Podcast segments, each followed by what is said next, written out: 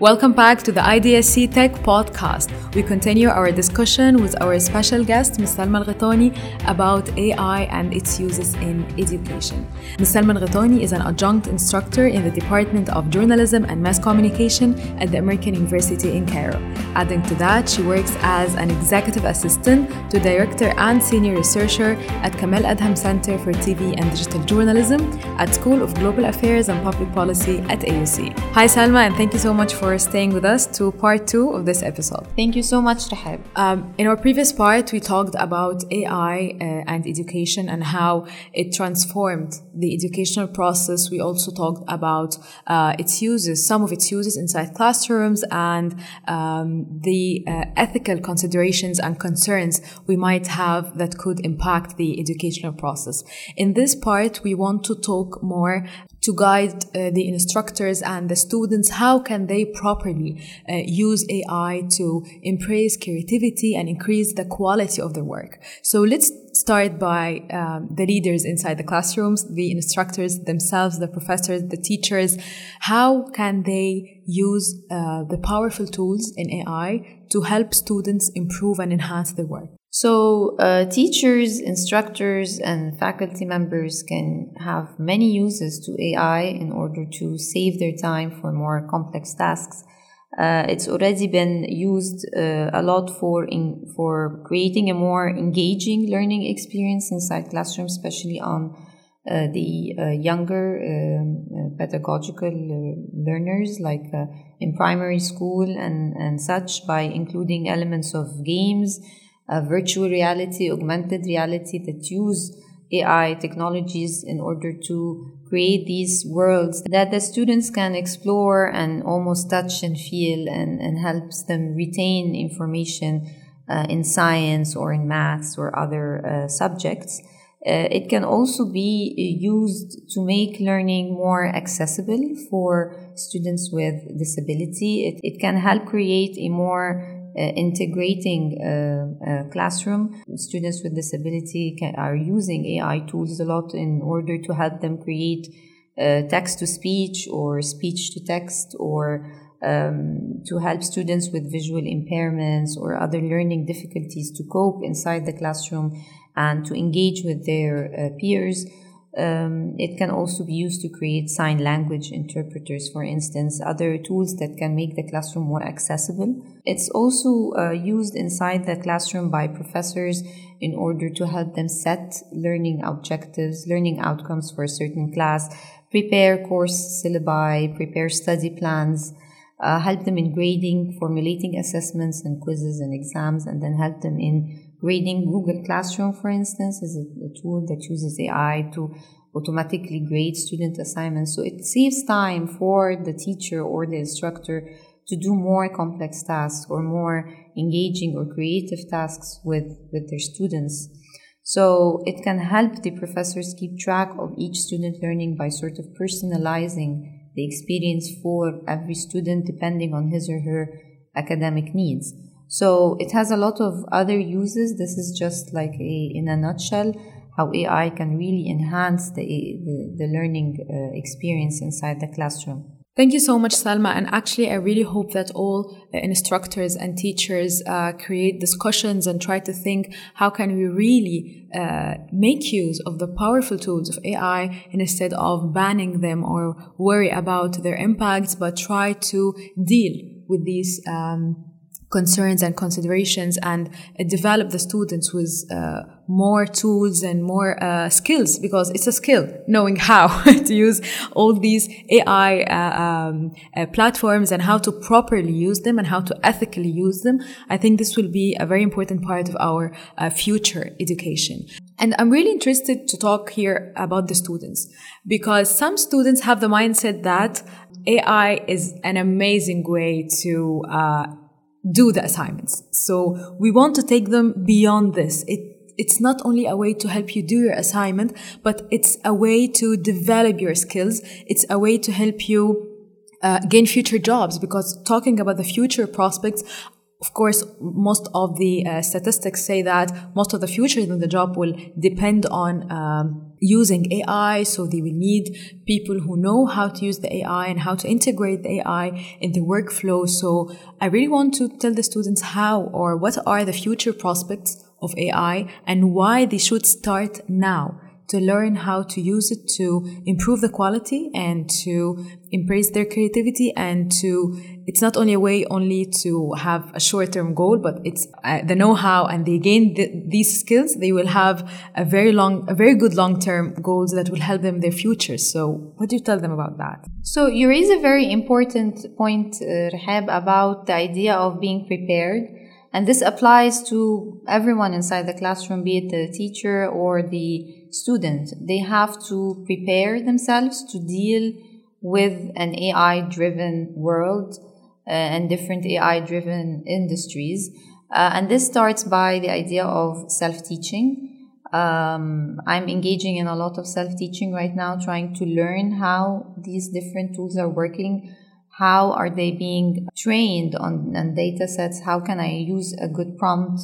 There are courses now online about prompt engineering, proper prompting, because this can make or break the experience with the conversational bot. So the idea of uh, knowing how to use the tool in, in, in a way, this is not just using the tool to type something, take whatever it gives us, copy paste, and we're done this has absolutely no value whatsoever to the student or to the teacher or instructor. There has to be a human element, there has to be human effort that goes into the process. This is used as a study aid of sorts, something to help me being uh, being the teacher inside the classroom or the student to help me get the job done in a more efficient manner to uh, in, to encourage me to be more creative when I'm doing assignments or preparing other tasks inside the classroom. Or working on group projects.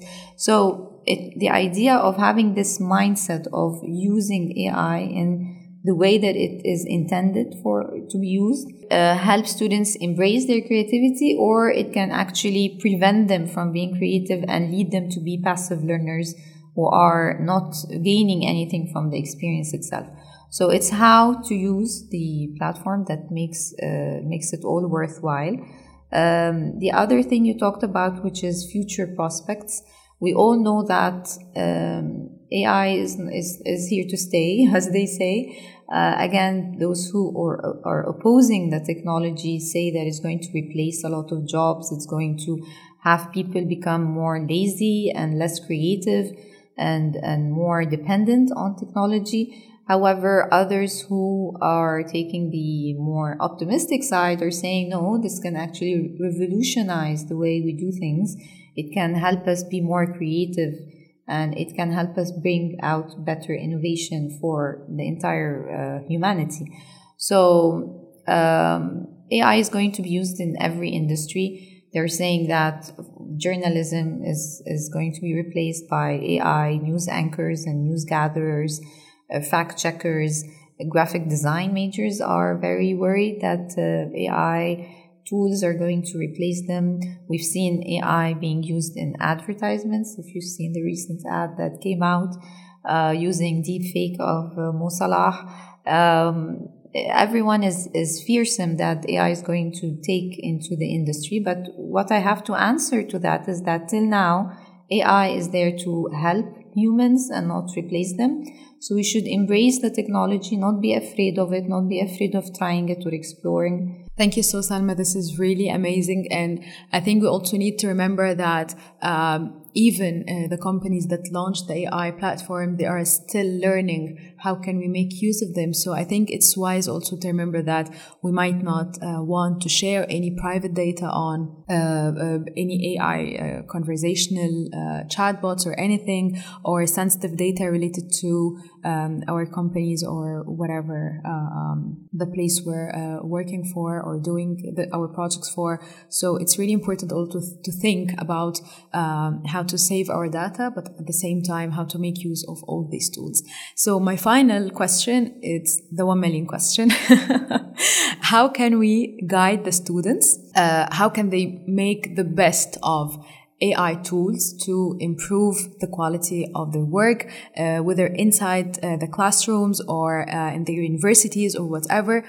How can we really uh, use AI in our favor to improve the quality and creativity in our work? Give us um, a quick guidance plan or a few steps that we need to follow to make sure that we are on the right track and we are getting the best results that we can. So there's there's no like guidebook, but there are many online. But I mean, there's no one size fits all uh, guidebook for all kinds of students and all kinds of, of grades.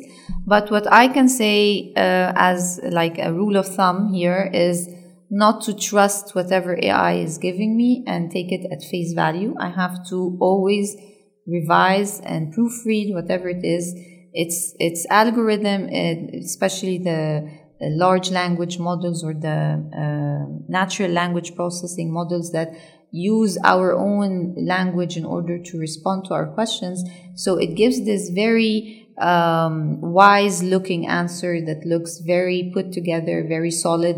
It gives the impression that it's really nicely written in a way that it, I would never write in the same level. I will take this copy paste and use it because it's it must be super I'm going to ace this assignment and get the full grade. No, this is not the case. This is a, a, a program that's using data sets that it's been trained on. Um, it can have biases in the data sets that it's been trained on. It can have inaccurate information. If I'm feeding the uh, algorithm uh, information that the earth is flat and no other information is coming to it to say otherwise, then if I ask if the earth is, uh, is flat, is going to say yes. So this is, of course, a very uh, naive example. It will not happen this way, but I'm saying this to demonstrate the idea that AI is as good as the data that it's been trained on. So students have to realize that and, and work with that.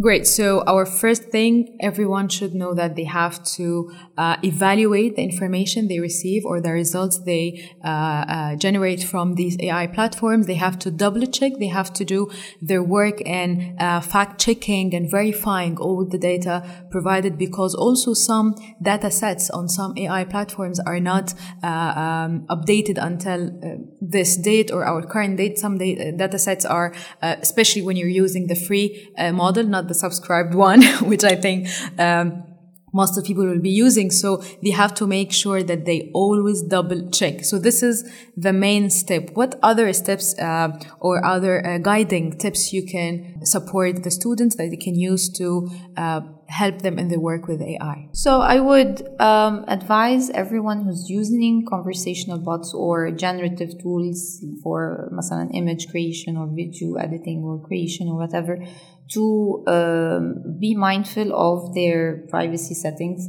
of how much data they're giving uh, to the AI. Of course, these tools are um, they're yani, a type of machine learning of sorts. So by definition, they do learn from the prompts that gets fed into them all, all day.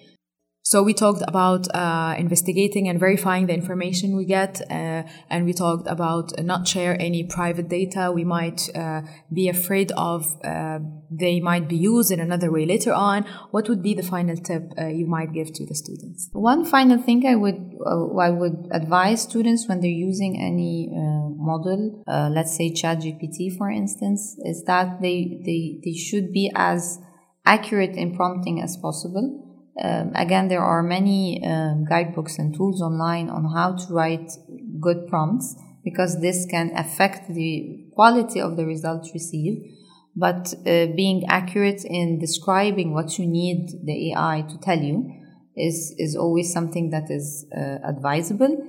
Um, telling it what you wanted to say in what tone, for what purpose, how long, uh, all these kinds of uh, prompts or tips or indicators that you provide the AI tool in order to give you a more accurate and relevant answer to the inquiry that you're making. If you leave it very open, you will get mediocre results that you again need to go back and refine. So this is the whole uh, benefit of this conversational feature that you can go back and forth and refine your search, refine your prompts in order to get to uh, a result that is satisfying to your needs. That's wonderful, Salma. Thank you once again for joining us today and shedding the light on transformative impacts of AI on education. We greatly appreciate your valuable insights. And that concludes today's episode of IDSC Tech Podcast. We hope you found this discussion enlightening and gained a deeper understanding of how AI is reshaping the educational landscape. Stay tuned for more exciting episodes where we explore the latest advancement in technology and their impact on our world. Please remember to follow us on all different social media platforms. Just type IDSC Tech Podcast on Facebook, Instagram, Twitter, and LinkedIn. And stay tuned for our next podcast. IDSC Tech Podcast, your gateway to the world of innovation.